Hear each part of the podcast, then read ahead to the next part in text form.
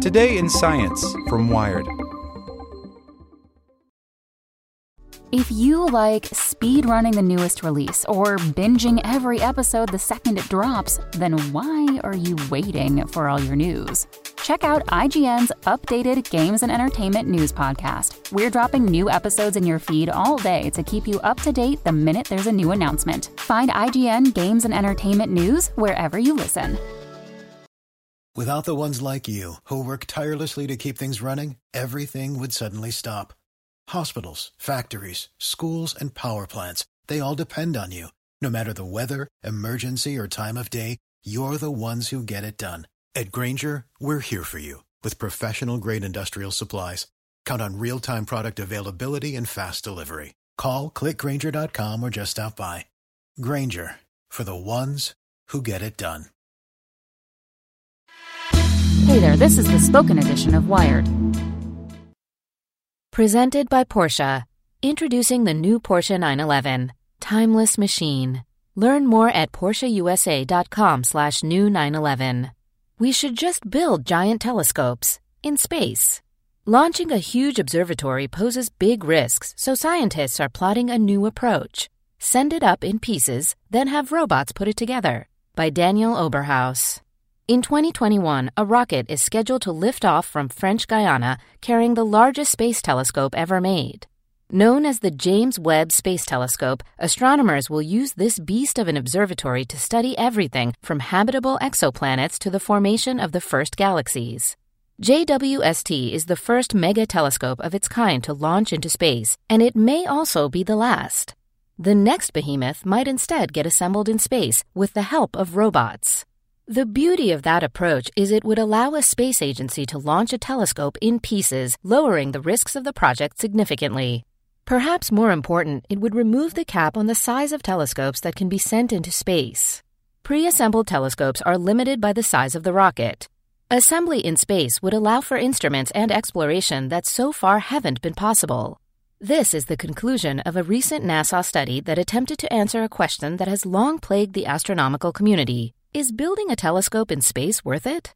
From a risk reduction perspective, the answer is a definite yes, says Nick Siegler, the chief technologist of NASA's Exoplanet Exploration Program and a co author of the study.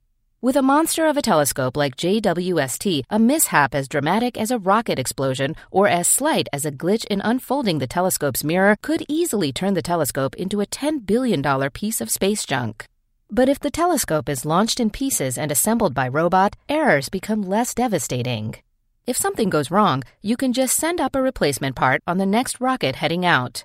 In the NASA study, Siegler and his colleagues explored the hypothetical assembly of a 20 meter telescope in space. About three times the size of JWST and twice the size of the Gran Telescopio Canarias, the largest optical telescope on Earth, this imaginary instrument could be used to look for exoplanets, which means it has to be incredibly stable and precise. According to Siegler, this was the hardest case possible. First, NASA would send up the telescope parts on multiple rockets. The inaugural batch would carry the main build platform for the telescope, some disassembled trusses for the support structure, and a pair of robotic arms. For a 20 meter telescope, 11 additional launches would deliver the remaining telescope pieces in capsules that dock with the telescope platform. At that point, the robot arms can start putting it all together. At first, I thought this was science fiction, says Siegler, but these are exactly the type of operations that already exist.